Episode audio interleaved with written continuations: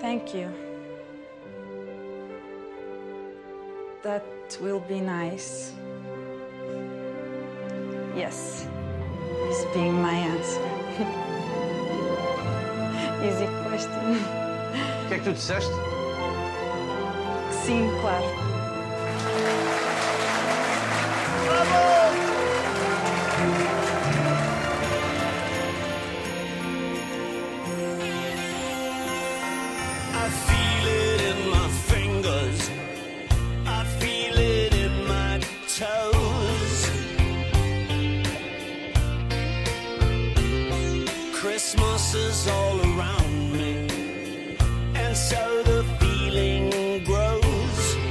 Hello and welcome to What is Love Actually with Beth Amon and Patrick Flynn. She's Beth Amon, And he's Patrick Flynn. and this is the podcast where we try to discover just what the 2003 Christmas romantic comedy Love Actually is By taking it apart, and putting it back together again. And we've decided, Beth, I think it's time we stop goofing around. I'm going to be honest.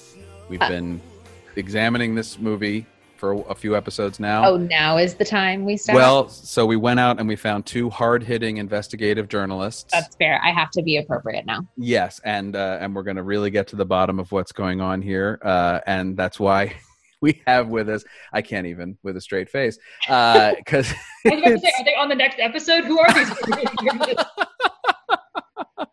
it's Alexandra Petri and Stephen W. Stromberg. Hey guys. How you doing? hey, Welcome. We're excited to have you here. yeah, we're hitting hard. Yeah, it's so it's so good, and you guys picked.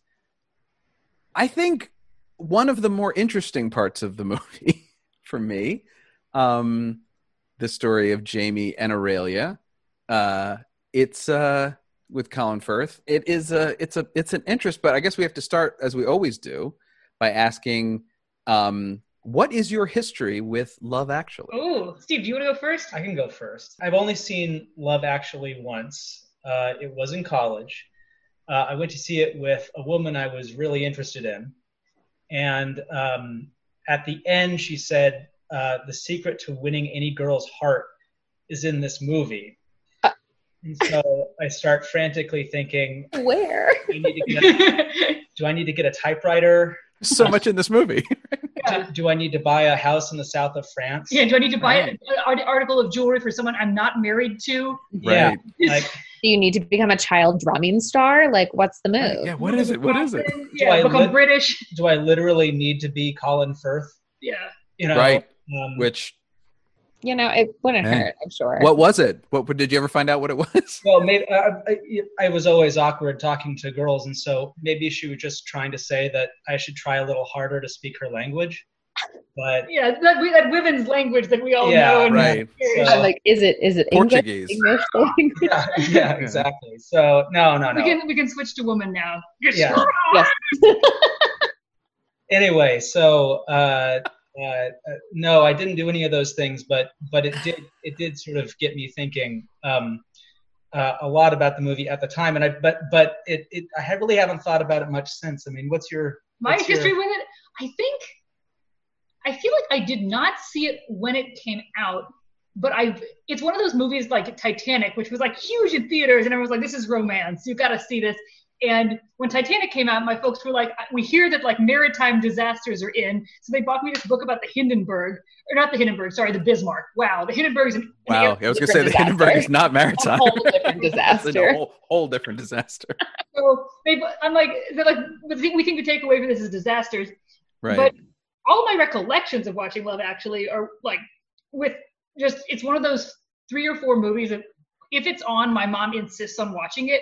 So like Sweet Home Alabama, Which is a treasure. 100% of the time. She literally subscribed to Netflix just so she could watch Colin Firth movies. She was like way ahead of the curve. She just checked a box and she was just like, send me his entire filmography. And so for years, like I left for college and I came back and she was still getting in the mail like every month a different like oh and also really obscure art films like Apartment Zero. She watched that. She's like, I didn't understand it. At one point, he was in love with a corpse. But it was with my mom that I think I watched Love Actually first. And uh, it was one of those things where it's, you sort of go back and forth between being like, do we both think this is completely ridiculous or are we somewhat moved by it? And I'm still not sure. Um, I maybe think it can be a little bit of both for sure. Yeah. That's the experience I think Patrick and I have come to through watching this movie about 8,000 times. hmm because it, it gets better like the first time you watch it, you're like what is this and the second time you're like oh no this is awful and then by like the 18th time you're like there's something in this i just really oh we got to get to that part because that's that part well, we fo- also found by taking this movie apart and putting it back together that it, it, it's both more and less than the sum of its parts, like sort of at the same time. when you start focusing in on each storyline, you start to realize every single flaw in the storyline instead of Yeah. just watching. We haven't just watched the movie over a Yeah, bunch it's been of times. a long time. totality. We've Right. watched like each little bit and it really narrowed in on each segment and then been like, well, wait, this timeline doesn't make any sense. Or like they did what in how long? Or like it's just, it's, you start kind of losing the um, like suspension of disbelief and just start thinking like, this is not plausible. This Yeah. is and i feel like there's central contention that like it's christmas and therefore it's like Right. no that's not why are, this is not carte blanche in the real world for anything and people just saying it like it's explaining their behaviors like well it's christmas so i've got to show up at your door with these signs or it's christmas and i've got to fly to portugal Mhm. i just i don't know that in my family that's ever been used as like a rationale for anything other than like it's christmas so we should probably go shopping yesterday and quickly try Right. to figure out thoughtful gifts oh no this hasn't And then act like that was what we meant to do the whole time. I totally and- planned this weeks ago. I think an honest Christmas movie like that would be rather refreshing, don't you? Of be just very like short. an ac- oh, we could drag it out. I'm It'd sure like could the figure that twenty away. third, and you'd be like, "Oh crap, I have to Right. go home." Uncle some Whoosy needs a thing, yeah, and then you just run around. Oh, it's so there's so much you can do with a with a Christmas movie, and just because it's Christmas, the yeah, and so yeah, okay, so different different kind of levels of interaction with with this, and with Colin Firth. It sounds like, um, Britain's Britain's eternally hot man, Colin Firth, who I must say I wrote several times in my notes. Man looks good in a turtleneck sweater, like just really Th- knows there how to are wear a lot- turtleneck sweater. There are a lot of turtlenecks in the Jamie and Aurelia scenes. Mhm. Like practically every is like I'm Colin Firth. Mhm. I can sustain a turtleneck. yeah Right. a jumper i believe Here Yeah, is my it's totally a turtleneck. Jumper, jumper yeah, that's right. They put them all in turtlenecks to show like they need comfort. They're sad, so they have to hide in their turtleneck. Like a costume designer Oh. definitely thought this through. Yeah they're in their shells like the proverbial turtle yeah They're Oh, in their shells and their Yeah, comfort okay. clothing. They're turtling. I turtling. like that. I Yeah. like that. they're on a fence post in the blazing sun why aren't you helping them no I that's was gonna say it's the south of France, and he needs a turtleneck. Like I don't, I don't think so. I don't care what month it is, but Inside is know, cold. His heart is inside broken. his heart is cold. well, which apparently, though, like the little we know about him, apparently that's his thing. He like when he gets to the house, the woman who brings Aurelia over is like, Bonjour, Monsieur Bennett. Welcome back. And this year you bring a lady guest? Uh, no, it's a change of situation. It, just me. Oh, am I sad or not sad? And I, I think you're not surprised. I guess his life is he dates a woman, he moves in with her. His brother cheats on, like, hooks up with her, and then they break up, and he goes to the south of France. I'm not quite sure what the whole think- situation is I think we need to go back and Yeah. give some context though, because the thing- Probably true. Probably we true. jumped in real we jumped in hard. hard. Jumped in hard. turtleneck. When we I started talking about turtlenecks, I got I got a little hot and bothered. I'm not gonna lie. Yeah, right. So it's like this is his like uh, like I just had a messy breakup, escape house. Yeah, Yeah. Like, invest in real estate. It happens so often. I don't, I don't Yeah. think it was in his Sisyphusian journey, you know. So I think we need to just start though and summarize this Yeah. segment. So Right. we need to give a baseline of what this is. Like we've got turtlenecks, we've got Mhm. South of France, we've got sadness. Um, Right. So can you all give us? We are on our way. we're ready. We're Um, ready. Can you all give us a summary of this segment, like just the Jamie and Aurelia story? well he i guess he gets home to his lady and she's there with somebody different who is his brother i believe That's right. and It's true. then this is not good for colin firth who puts on a turtleneck and goes to france to work on his murder novel where he Mhm. also meets the lovely aurelia and it turns She's, out she's a house cleaner. She's he, he hires her as a house cleaner, and I guess either his landlady or whoever is associated with that he knows down there says, "I have this person for you. Yeah. This really beautiful Portuguese woman who will clean the house for you." And um, does not speak a word of French or English. Yeah. Yes. There's a beautiful there's a language barrier, but as we learned from the subtitles, really there's no barrier at all because they're saying exactly the same thing. He's Um, learned the woman language that Steve Yes. has learned. and he does a series of things, including which I think we're gonna I hope we're gonna spend a lot of time on this, but he's typing his novel. Apparently this is his livelihood. He writes these novels. I assume he has, he's not just doing this on spec. I'm assuming he has to give it to somebody. And he's typing it without making copies on loose leaf paper outdoors on a typewriter. And because it's Love Actually, this is like a charming and endearing opportunity for them to find a connection. And so she removes his mug and the papers go blowing away. And then she has to, has to remove her clothes to go swimming, which is immediately disproven because he doesn't. He just gets in there in his turtleneck into the water. Uh, and they swim after it. They agree that it probably isn't worth rescuing, but it's too late because they're both wet and they sort of look at each other.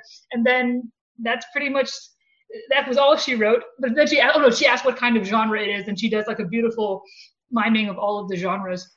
And actually, incidentally, this actress helped Portugal win their best Eurovision performance ever uh, until 2017 when they actually took it all. But until then, her, I believe, 1990s performance was the best they'd ever done.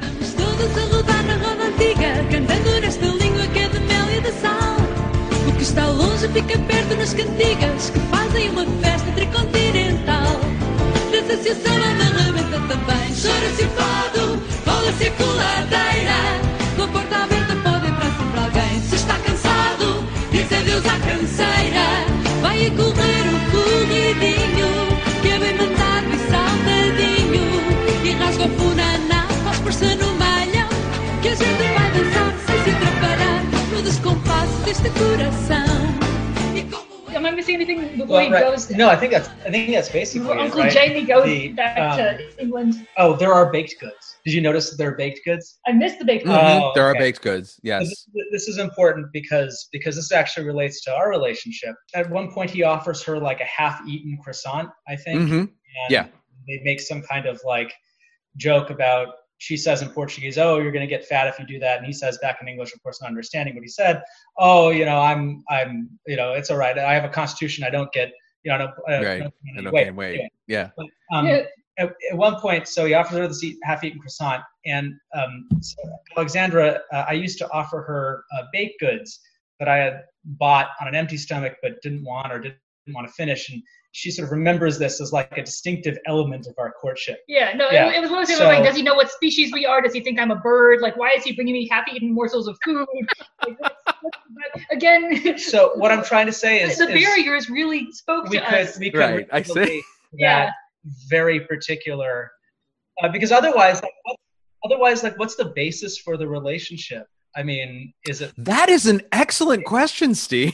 like and one I think I think we should devote some time to. maybe you're in the car a lot? Yeah, you know, the, You the know. ride is his the best part of his day.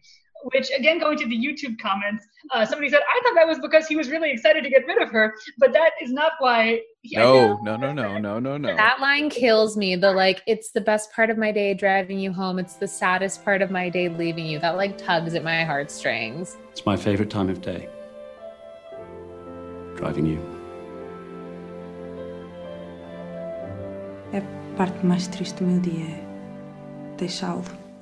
I don't know. Like when you put this uh, relationship into a time box, I can then separate that happy feeling. But for the initial Yeah. part, I'm like, this so It's that she just sort of she always felt that like she would settle down with like a crime novelist, Yeah, and no. you know, so once she found her type, No, Right. if you look anything No from pun intended. It's that crime novelists are prime partners. They're considerate. They're thoughtful. Mhm. They, like, Yes. the and they're, they'll just help you find like s- solutions to crimes that are outside. He of probably he probably has a podcast these days. He's probably doing very well for himself. Well, also like maybe she's just you know cleaning houses in the random part of the south of France that are abandoned because that's where all the murder mystery writers come to write their novels Right. on their dinosaur typewriters. So she's just really waiting for for the right one. This is a very nice typewriter. I thought I was really like that's a nice typewriter. little tiny. the second I saw it, I was like, "This is not practical," and I know. no, no, no, but no. I was like, no, "This is a terrible plan. You may think this is romantic, but like, shut the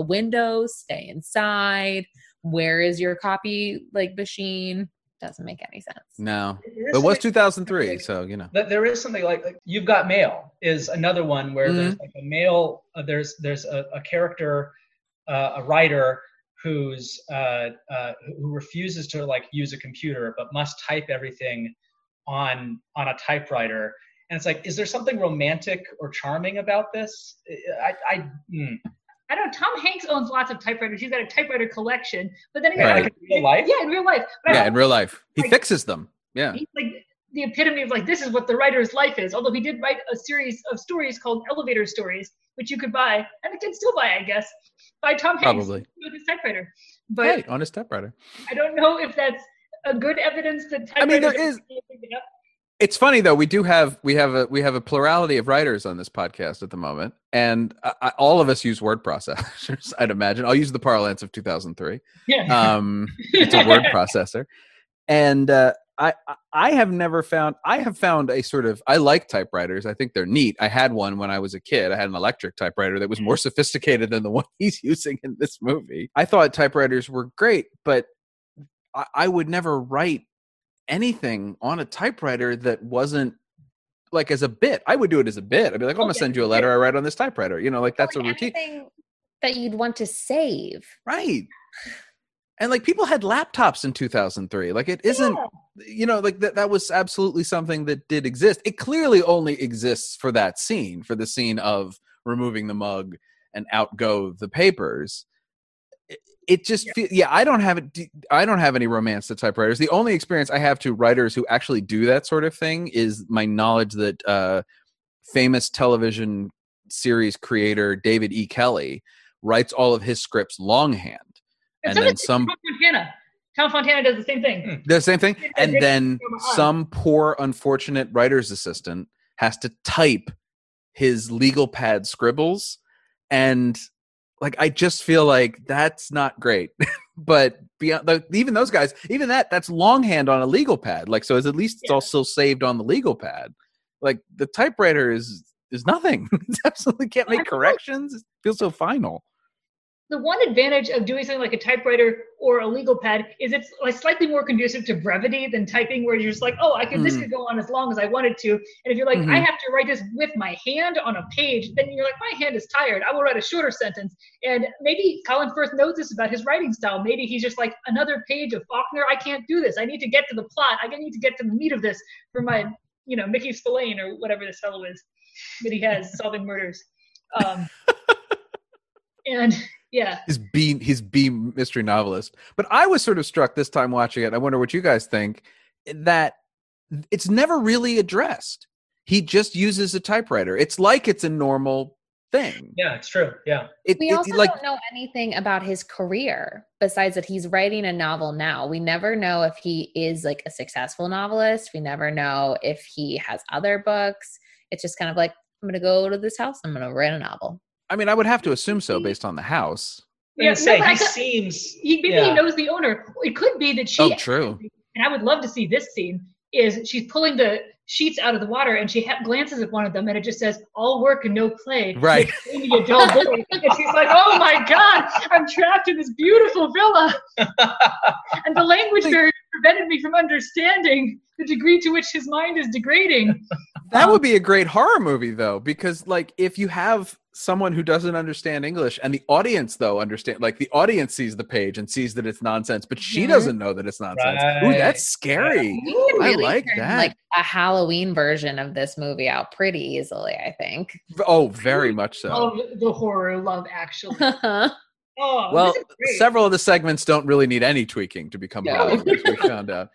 But but this has I, I think that one of the things this section's famous for is that like and they- one of the reasons this get I mean this is one of the longer chunks of the movie. and I think one of the reasons it gets a lot of stick is because, especially now, it is it is really about a man falling in love with his employee Yeah. in a which is also what the Hugh Grant section's about essentially Mm. and it isn't great for that to me because I think I said Beth to you like you you said you that when the that little translated section when he says it's my favorite part of the day driving you and you know then Mm-hmm. she responds y- you thought that was great i think it's terrible because i don't feel it isn't earned for me like i don't these two people have done nothing together except refuse baked goods and drive like they have no Mhm.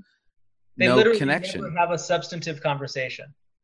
They can't have until they're right they can't have any conversation well actually they kind of do have a substitute they just don't know it they, they've they've responded to Yeah, each other yeah. substantively Yeah. they just don't know it. and that's supposed to be the magic of it. No, because imagine that she wasn't saying what we, the audience, know her to be saying. Then suddenly, none of this is okay. right But and he doesn't have any of the information that we have. He's just barely learning the language. So, I mean, all he has to go on is body language, which admittedly she does like a like her body language seems friendly, but that doesn't mean anything. Like right, mm-hmm. not, that's no. Well, and not not. Yeah. I, but the, so that right after the the pond scene, when they're, Mhm. they're they're both soaking wet and they come back into the house, and she she's like, uh, you know, like we're gonna drive home now, right? And and he's sort of they sort of stand there for a while. And it's supposed to be like, oh, they're kind of falling for each other, you know, looking at each other, but but okay, she's still his employee, A, and then B, like her expression is also almost like I don't know, like trapped almost. Is it, she she looks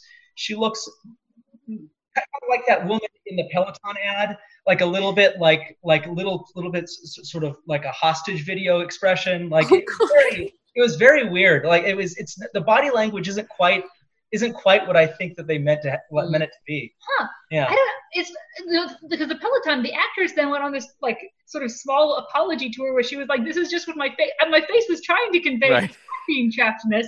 Which I guess part of that is like she had to say that for Peloton, but also I just Right. feel bad that that's everyone. Yeah, Like you need to learn, like after you've been in a nationwide commercial, that people are like, "We think you look terrified. you terrified." think you right all the time you're neutral you have resting Like, terror blink face. if you're okay. right resting hostage face So I mean, Yeah. with with their relationship, like the thing that really kind of turned me away from this because I do like this storyline. I think it's Mhm. I like the kind of like misconnection feeling of their initial conversations. But this takes place over two weeks total from meeting to proposal to learning Portuguese and learning English. And like that is just unreasonable in my mind. And when it's spaced out throughout a film, you're like, oh, it's been so long. And then when you see like the timestamps of like two weeks to Christmas, one week to Christmas, Christmas, you're like, I'm sorry, what? You have done what? what time frame? Like you really spent a week together and then you spent like four days away from each other. And then you decided not like, oh, I miss her. I'd like to go see her and like maybe date. Like it's, I'm going to marry her. yeah Oh, oh, my my gosh! I God. always was thinking it was Yeah. a year later. Exactly. I always Yeah. assumed that he skips like he, but I guess it doesn't make sense because the Christmas the Christmas time frame. right But may, I thought maybe he just let. I, I know. He leaves the house with his family and he spends a year studying Portuguese and then he- right. That seems reasonable. that would be that would be an interesting that would be one way to do it but it really is just that like yeah because of the six months later finale we know like this all takes place in this like four weeks to christmas time frame and he like disappears from this movie for a very long chunk of time. Uh it's like two weeks to christmas when he even gets into the house and then it's one week to christmas when they really get going and it's just a very like i mean she doesn't show up until 40 minutes into this thing Mm-mm. and it it's a real like yeah that that storyline takes a very very long time to develop and to get or just to get started. It doesn't take long to develop. It develops very very quickly beth as you pointed as you pointed out. Too quickly. yeah. I think his portuguese at the end is appropriate for a week and a half of study though. Oh, like of intensive study don't you think? It's pretty pretty you- bad. idiom, he's got some idiomatic usages as well as I want to marry you. Jew. Mhm. right His some tenses. are tense issues well and you imagine i like to have I- would believe that he would have rehearsed that in Portuguese. That he mm-hmm. would have like written that or at least like decided what he was like going to say. when you go to travel somewhere new, you kind of learn the common phrases like right. where is the bathroom? I don't speak this language. Can you tell me where blah blah blah is? Like Right. he I really hope he would have gotten down. Dad like, is going to really sell my daughter my sister to this Englishman. You know, the common phrases you learn in every the response. Who says sell? I'll pay him. Right, I'll pay him. Yes, that was good. It does get really funny at the end. I have to like it is because I do actually want to ask you guys. This is this is a good question for this part. Um, what is your general impression of Richard Curtis, the man who wrote and directed this uh, this motion picture? Do you have an impression of him? I should say. I don't know. I feel like it's sort of you have your elephant phenomenon where based on each of these pieces, you could come up with a totally different type of creature that you would think the elephant was. Like if you're touching the trunk, you're like it's probably some Mhm. sort of snake, and if you're touching the Uh-huh. leg, like it's got to be a tree. And so just like based on this snippet, and then based on the movie as a whole, I feel like I have two totally different um, conceptions of him. Hmm. But I also feel like he's capable of like short bursts of good writing. That or Emma Thompson elevates all of the material she's given. Yes. Because like the whole like season from this thing where she's just like, "You've made my life foolish too." I'm like, that gets me every time. That's Mhm. gutting, and just all of that works so well. And then you have uh, just like sort of this broad co- comedy of like, well, wouldn't it be funny if the subtitles always show that they understood each other perfectly? Um, I do like uh, the uh, restaurant patrons, like the suspension of disbelief for the restaurant patrons are not only like, well, yes, of course, this is a thing that happens because it's Christmas and you are supposed to fly in from Gatwick Airport to propose. And Right. we're going to be completely silent. I'm just impressed that like there's a completely silent restaurant waiting for Colin Firth to say all of this. Um, and I like like the little cutaways to the old gentleman being like, "Ah, yes, I once Yes. was in love too. I see what he's doing there. He's taking his chance," which I think is actually what sells that proposal. Is like the couple of shots of like the old dudes being like, "I'm glad someone's saying it," sort of. so, Finally. so I feel like that like he's good making things work that you on paper you'd be like, none of this would work, and, and Richard Curtis makes it work. I have no impressions of this guy, but um, uh, in fact, in fact, I think that's the first the first time I heard his name was uh, was just now. So, um, uh, but but but but but I mean, the, the other thing about the um, about the proposal scene though is um, the crowd. yeah. Like Mm-hmm. Yeah, Like, I love the parade of people. the parade. I love the. It's like they, like like a, a crowd like spontaneously arranges itself, and like is Colin Firth what does he think is happening? You know, like like does does he understand why they're there? It's like okay, cool, yeah, you can all come, you know. And then they get there, and it's like Right. and and and, and it's it's it's like you're you're proposing, you know, on the jumbotron at like Yankee Stadium. Mhm. Like you can't say Mhm. no, right? Exactly. Even if you don't mean even if you don't mean it, you can't say no in that circumstance, right? Mhm. Like it's a little bit. It, Yeah, it's- once again, like, he's created what if a she's, pressuring com- situation. Exactly, for, like- for Yeah. Aurelia. Right, Um, yeah, yeah, a yeah. situation of public pressure where there's like a power imbalance. yeah, exactly. yeah, and her whole family and the entire village, and Except her boss was like, she's my best waitress.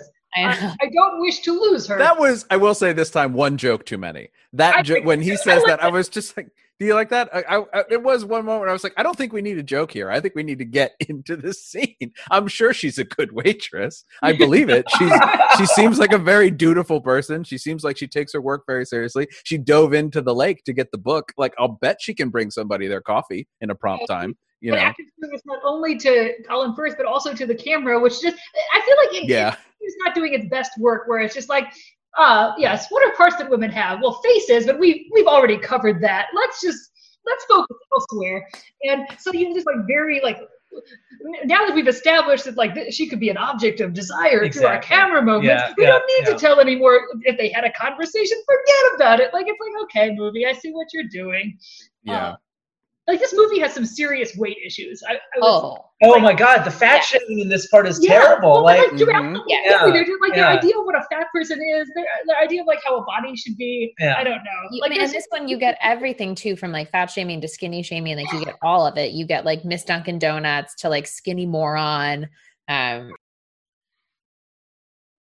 That that Miss Dunkin' Donuts 2003 thing is the is just that wasn't funny then. You know what I mean? Like that one is just like there, there's some of the other ones where I'm like, well, it was 20 years ago almost. I guess that's what humor was doing, but like that one, I'm just like, that is just flat mean. It's not funny. It's But is it- just plain mean. the cherished Boston institution.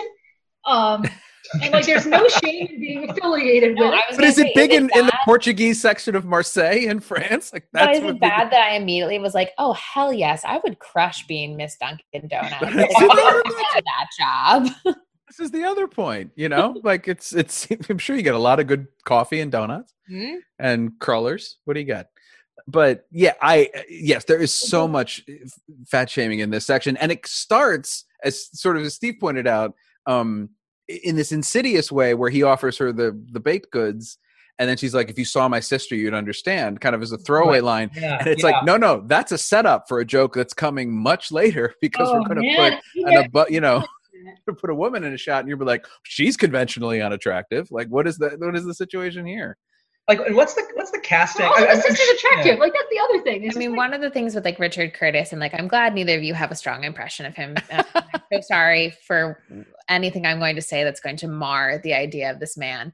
But I don't think he writes women well or the idea of women well. And they all have this kind of underlying tone of like a woman is valuable if she's attractive, a woman is um, worthwhile if she's an object of beauty. And then the kind of um, foil to that are these people who they decide are not worth as much who get fat shamed. Like there's that line of like would we call her chubby? Like uh yeah, Yeah. we would. Like there's just so much um interpretation of like a woman's worth based on her body shape in this film that it like makes me want to just like pull my hair out yeah. Right, and it's it is again it- particularly accentuated, I think, in this storyline because there's so little. Again, there's no substantive dialogue. You know. Yeah. Right. Yeah. but there is a very long shot of her tramp stamp Yes. Yes. Exactly. Right. Which in 2003, those were new. So like that was a thing that she had a tramp stamp.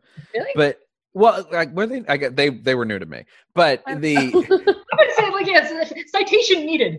yeah, Um, that's,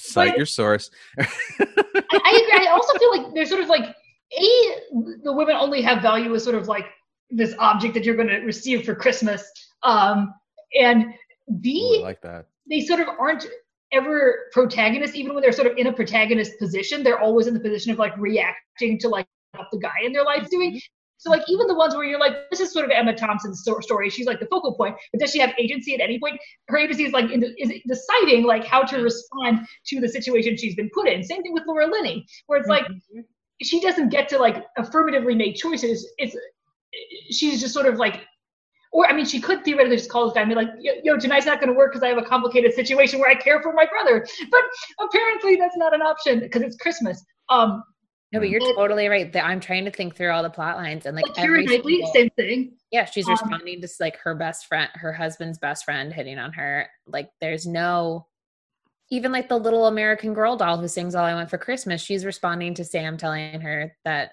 is that his name Sam? Did I make that up? Sam, yeah, name his name Sam. That he likes her. Like all every single woman is responding to the outside circumstances that she's been put in. It's not her saying, like, I want to do this for myself. Yeah, like Laura Linney's like as close as you come, and that's not very close. No. When it's very sad too. I mean, I I, I think Emma Thompson's plot line, at least, I think because of the way it ends, does that in the best way because part of the problem, part of the tragedy is her lack Mhm. of agency in that section. You know what I mean? And that her husband is taking advantage of her lack of agency. Like that is part of the tragedy of that section.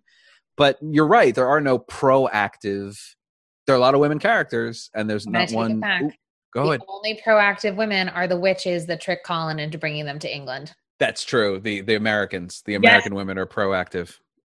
That's right. So the drug the witches, drug so runners. sorry, I'm filling you in on that. Yeah. Although We have a- go on, yeah. Oh yes, we have a theory that they're either that it's either a coven of witches stealing his soul and now have entered England through him, or my theory was that they're all uh, drug dealers and have gotten him addicted, and now they're using him as a mule to bring drugs into the United Kingdom. Either way, they're running a business. They're doing Yeah. great. Yeah. yeah, there is there is there's a little bit at least in this in this uh, episode. Uh, she does kiss him first, so yes, That's even I did like that. it's overwhelmingly kind of told from his perspective. Um, you know, there is the, it- which which kind of makes you feel like, huh, is she really actually interested in her boss? But she does You know say, what I mean? "Yes, thank you. I will be interested."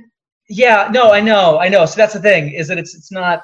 Yeah, she could have learned how to like politely let him down in English. Well, no, no, no, no, no. no. This is this is before. This is when he Oh, oh, oh. leaves. This is when when she, yeah, when she he drops her off on the side of the street Yeah, right before the car hits him. Off. Yeah, Yeah, that No, part no, doesn't no. make any sense to me. Totally, you can't interpret Yeah. anything she No, does in yeah. front of all those thinking about the people as authentic because Right. has Because the circumstance doesn't allow Yeah. for it. Yeah. Right. No, this is this is before. This is when Right. when last time he's dropping her off. and When he thinks he's never going to see her again. Yeah, Yeah. Yeah. And she When does kiss him. Yeah. Hey. after one week. Yeah. Agent So she does something. She uh, well, a, a smidge certainly, and we do know how she feels. I mean, that's the things we know, and he hopes.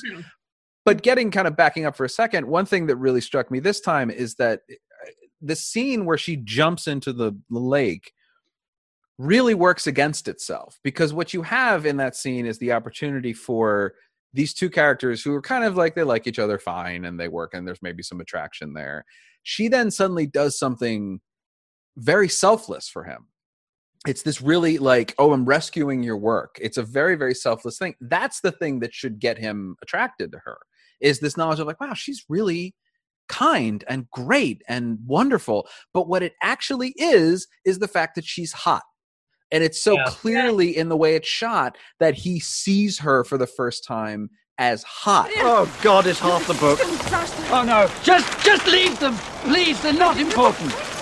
Not worth it. Stop! Stop! Ah. It's all just rubbish. Just leave it.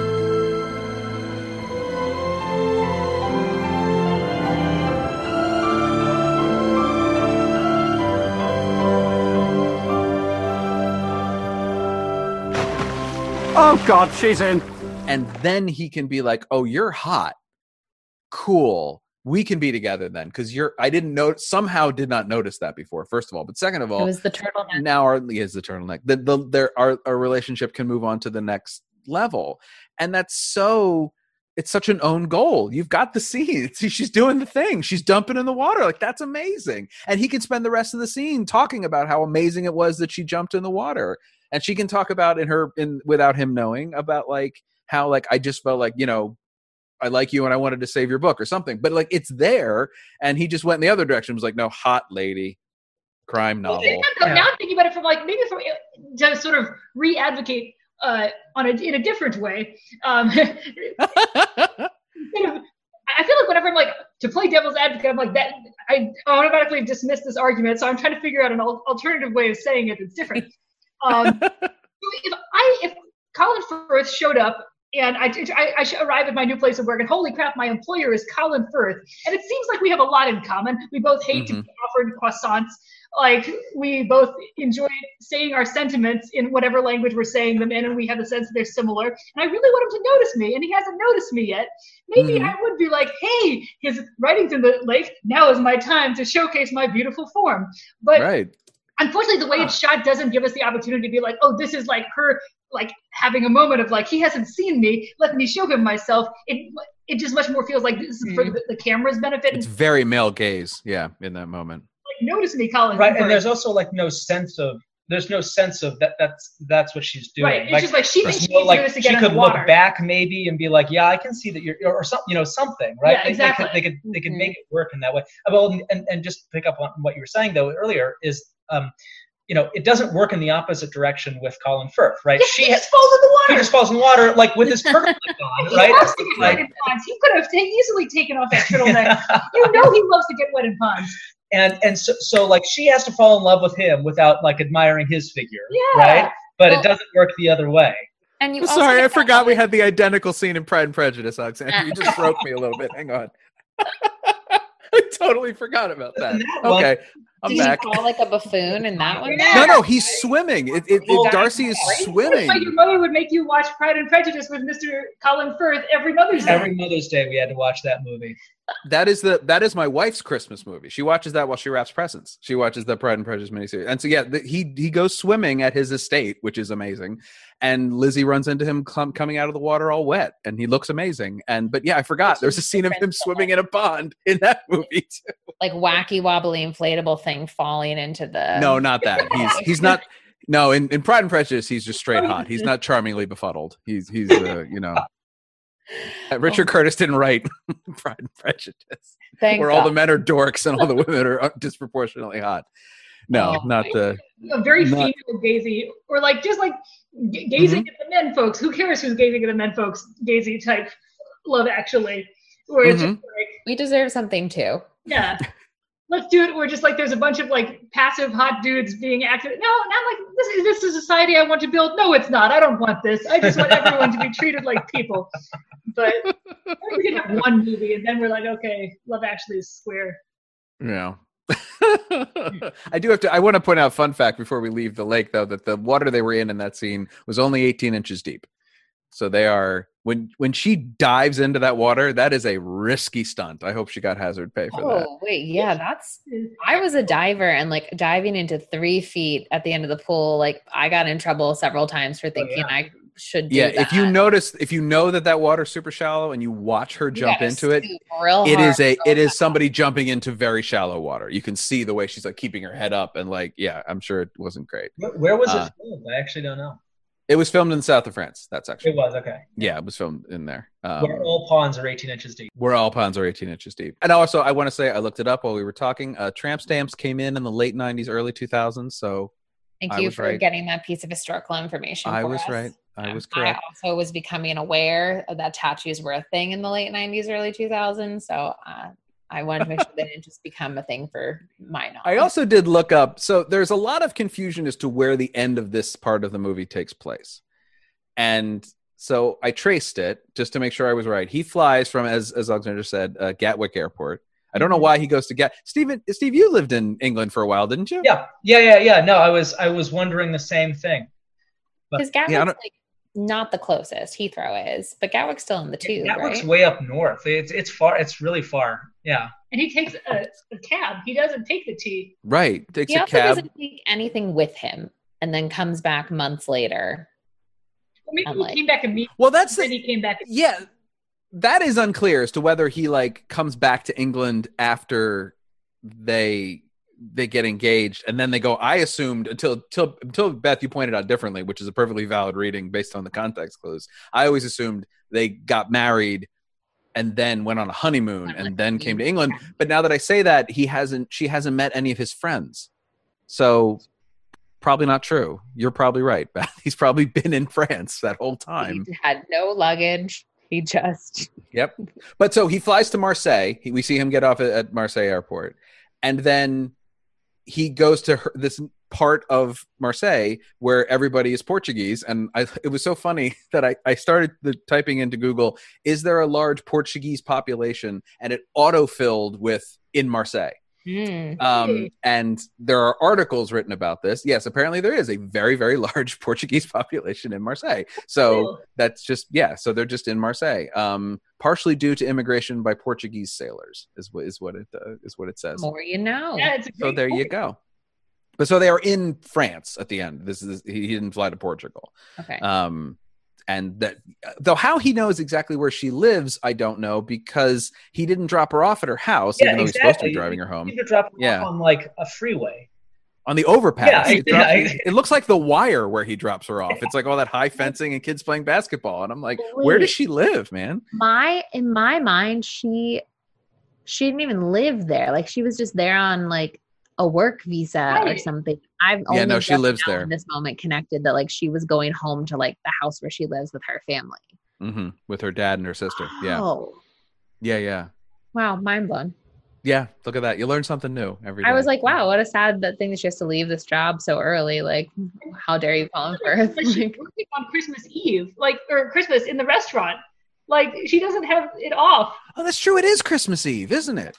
And they're not even like I feel like Christmas Eve is something you don't get off as much if you're in the service industry. That like Christmas Day is maybe more guaranteed, but people want to go out to dinner on Christmas Eve. and a lot Exactly. There a lot of like celebrating out to dinner. Yeah. Mhm. There's also a band that we don't get to hear because of the story. They don't play anything. I know. They, they play. No, they play. You just don't get to hear them. They've got an accordion and guitar, guitar all But these if you watch, if you look at that shot, uh, uh, I backed it up because it cracked me up. If you look at the shot where they go up to the balcony and she comes out, they pan over and you catch the band and they're just sitting there. they're not playing a note and the guitarist is is straight barreling the camera like just, just totally like in his and he's just like sort of sitting there and it's just so yeah the band is like on break in their chairs in that segment They're waiting for the like the proposal. I mean, you know, they're waiting right because then they need to break in but then they get drowned out by the score so Yeah. I like the score in this part, and I like the staircase moment. So I mhm. cannot be as mad um, about the band. I, I'm usually a pretty big bummer on the music in this movie in general, and I have to notice that I liked the score in this section too. He gets the very sad music, and I liked it. I like the sad. Patrick is not a fan of Kelly Clarkson's "The Trouble with Love Is," which I That think is false. really, like, I am a fan of Kelly Clarkson's "The Trouble with Love." Is." I am not a fan of any other song in this movie. You're not a fan of Only One for Christmas is You? That's not that version of it. I'm a fan of the I'm Mariah Carey version. Girl doll. Come on. I am a fan of the uh, uh. Right. I'm a fan of the Mariah Carey version, and I do love, for ironic reasons, "Christmas Is All Around Us," sung by Bill Oh, Nighy. yeah. No, well, That is the perfect song. I want to I want to back up for one second because there's something that happens in the plot that for some reason I got obsessed with, and maybe it's just me, but if it's not, um, I would like to devote some time to it. Which is the scene where he goes to uh, Chiwetel Ejiofor's wedding, and then comes back to the flat, and his girlfriend is sick, and we have seen her in bed with like a red nose and and sounding snotty. God, I'm so late. It's just round the corner. You'll make it. You sure you don't mind me going without you? No, really. I'm just feeling so rotten. I love you. I know. I love you even when you're sick and look disgusting. I know. Now go. Or you will actually miss it. Right. Did I mention that I love you? Yes, you did. Get out, loser. and discovers his brother in the foyer, and then she yells down, Hurry up, big boy!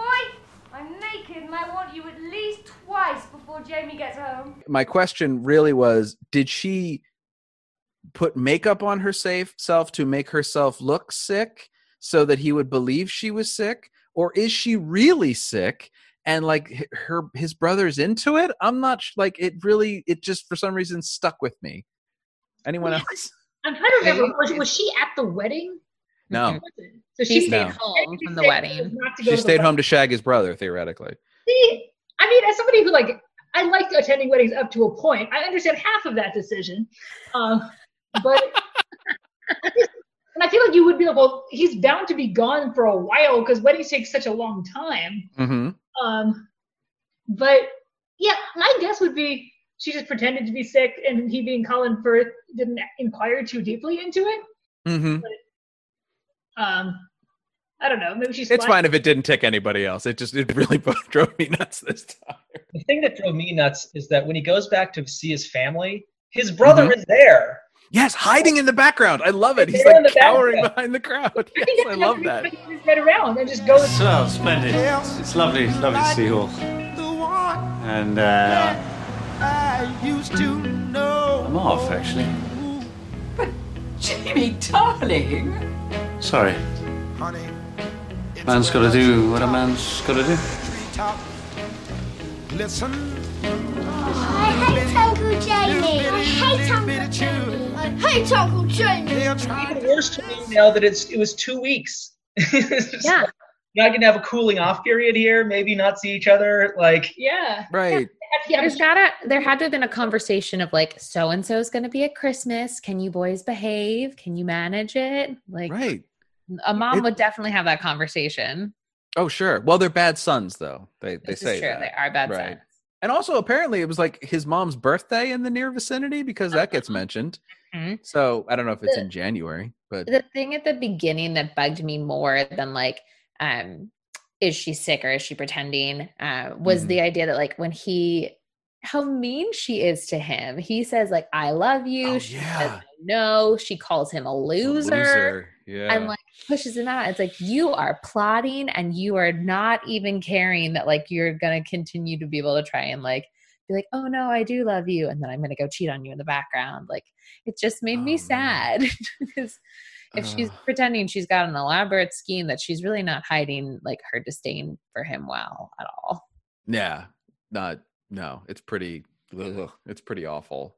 And I Mhm. do. It, it made doubly awful. I noticed this time by the fact that like he just witnessed not only a wedding but like that big finale with all you need is love and like this whole thing. So I'm sure when he walked into the house, he was like buzzing in that kind of like hopeless romantic way Richard Curtis characters do. And uh yeah, then it was just so much so that he disappears for a large chunk of the movie. he gets to regroup before he goes to the south. He has to come. He's inside the turtleneck, and then he has to slowly he has to work slowly his pull way. himself.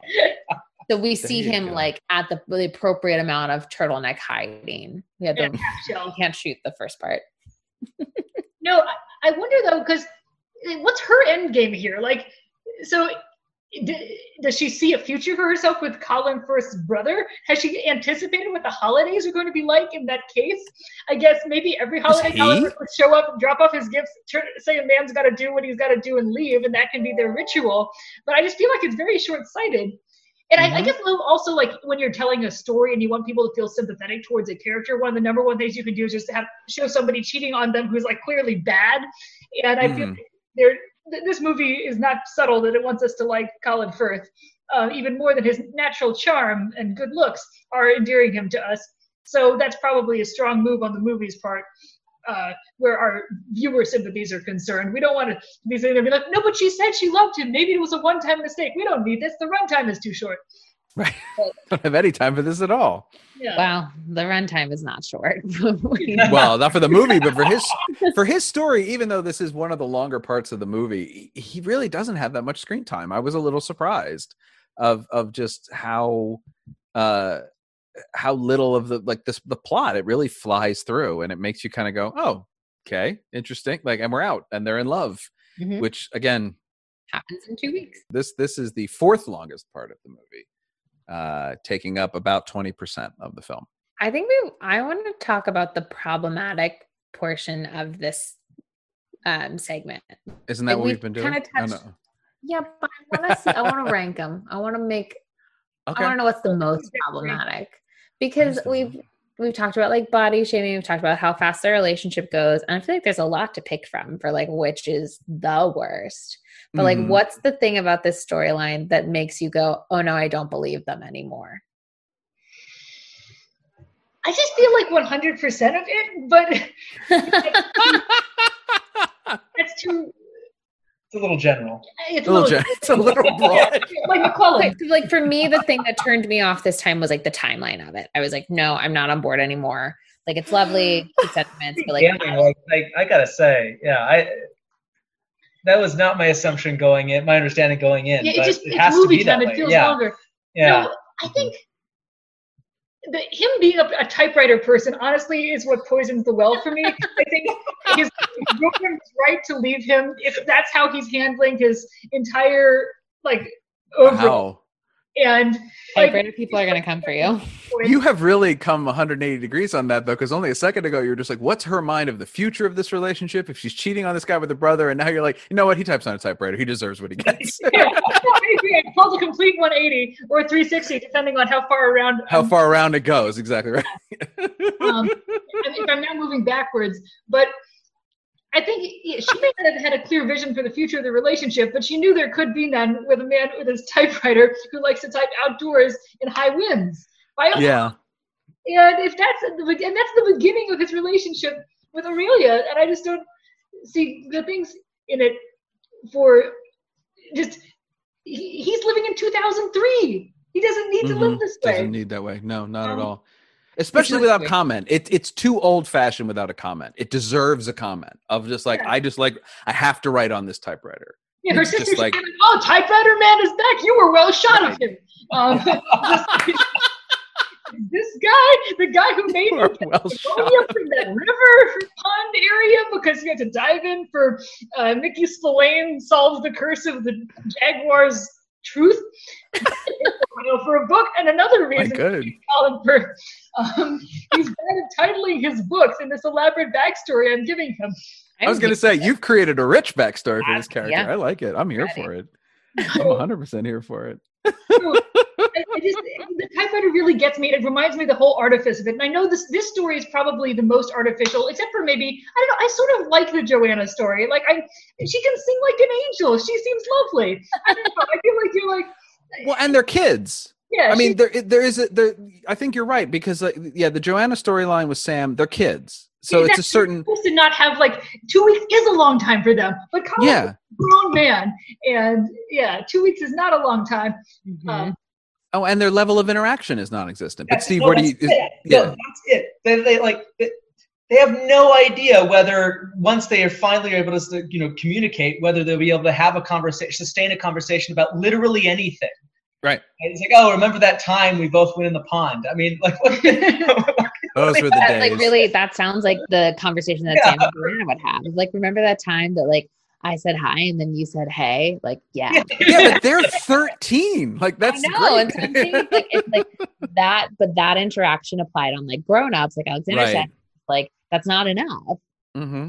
No, that's no, no, it's no good. I, I mean, I'm kind of with Alexandra. I think 100. percent But the, uh, but the, the part that I really lose it on is when is when the the movie slows down because he's attracted to her because of it's her physical appearance. That really feels so shallow to me that I don't buy the thing that happens afterwards. That he's like, no, I've always been in love with you, driving you home, and she's like, I love, you know, it's my saddest part. Because also the line, it's the saddest part of my day leaving you, could apply that her imply that her home life is terrible. Oh, Not- yeah. you know what I mean? Like that where she's going is worse than where she is. We've made this a dark, scary movie. It really, it's not that hard because we don't know anything about these people. Their backstory is an open slate. He's writing Mickey Spillane fan fiction for no money. I don't know. I think every Christmas story is a horror story. To badly misquote David Foster Wallace, like Mm, like all Hallmark movies are fundamentally horror movies at the root. Mhm. Anything where you have to be taught to love something that you didn't previously love, like that's just ripe for horror. That's like 1984. Yeah. right there. You know, Um, I don't think I'm ever gonna be able to watch like a Hallmark movie the same way again. No, because you also welcome. get trapped in a like like the, if you played it for horror instead of for like oh look her car broke down and she's trapped in Christmas Town and she Mhm. can't go back to the job in the big city now she has to stay here at this B and B with this lumberjack man and his child who keeps talking to her about cookies like it's it's just a slightly different affect and suddenly you're like okay this is a horror movie and they're all horror movies Someone please hire Alexandra to write I was this. gonna say. Pay her think we- lots of money. It's gonna be is the pitch. I'm on by Christmas. Come on. I think I think we've learned a lot about you just now, Alexandra, And uh, coming to theaters 2024 I no yeah, I was sooner. gonna say, I want it yeah, now. right? We want it on Netflix, and we want it there right now. it's Well, I feel being like shot. Now that you're gonna rate us a Hallmark movie, we can Yeah. show you the ranking system Let's rank this section of the movie. that might include a reference to Hallmark. So basically, on a scale of one to nine, how Christmassy is this part of the mo- just this part of the movie, not the not the whole movie? how Christmassy Yeah, Oh. how Christmassy is this part? This part of the movie is not that Christmassy. yeah, it's not. It's really Yeah. not. It's like a three. Because he does say, I'm here to propose because it's Christmas. And other than that, there's no Christmas content. And he Right. leaves the family Christmas gathering to go do right. this. Yeah. He packs his, his car full of Christmas gifts, but it's Right, but then yeah, yeah, it's really not that. not that Christmassy. What do you? No. What, so what, what what number do you give it, Steve? Got three Two. from Alexandra. Got two. It's a two. Yeah, I'm changing. Yeah. I'm revising to a two as well. You're rising to a two. Revising down to a two. Beth. Oh, I see. I'm normally on that same thought process as you all of like, was Christmas mentioned? Is it Christmassy? Mhm. But I feel like this is also the exact plot of like what the Christmas Prince was, or any type of like Netflix like kind of Christmas movie is.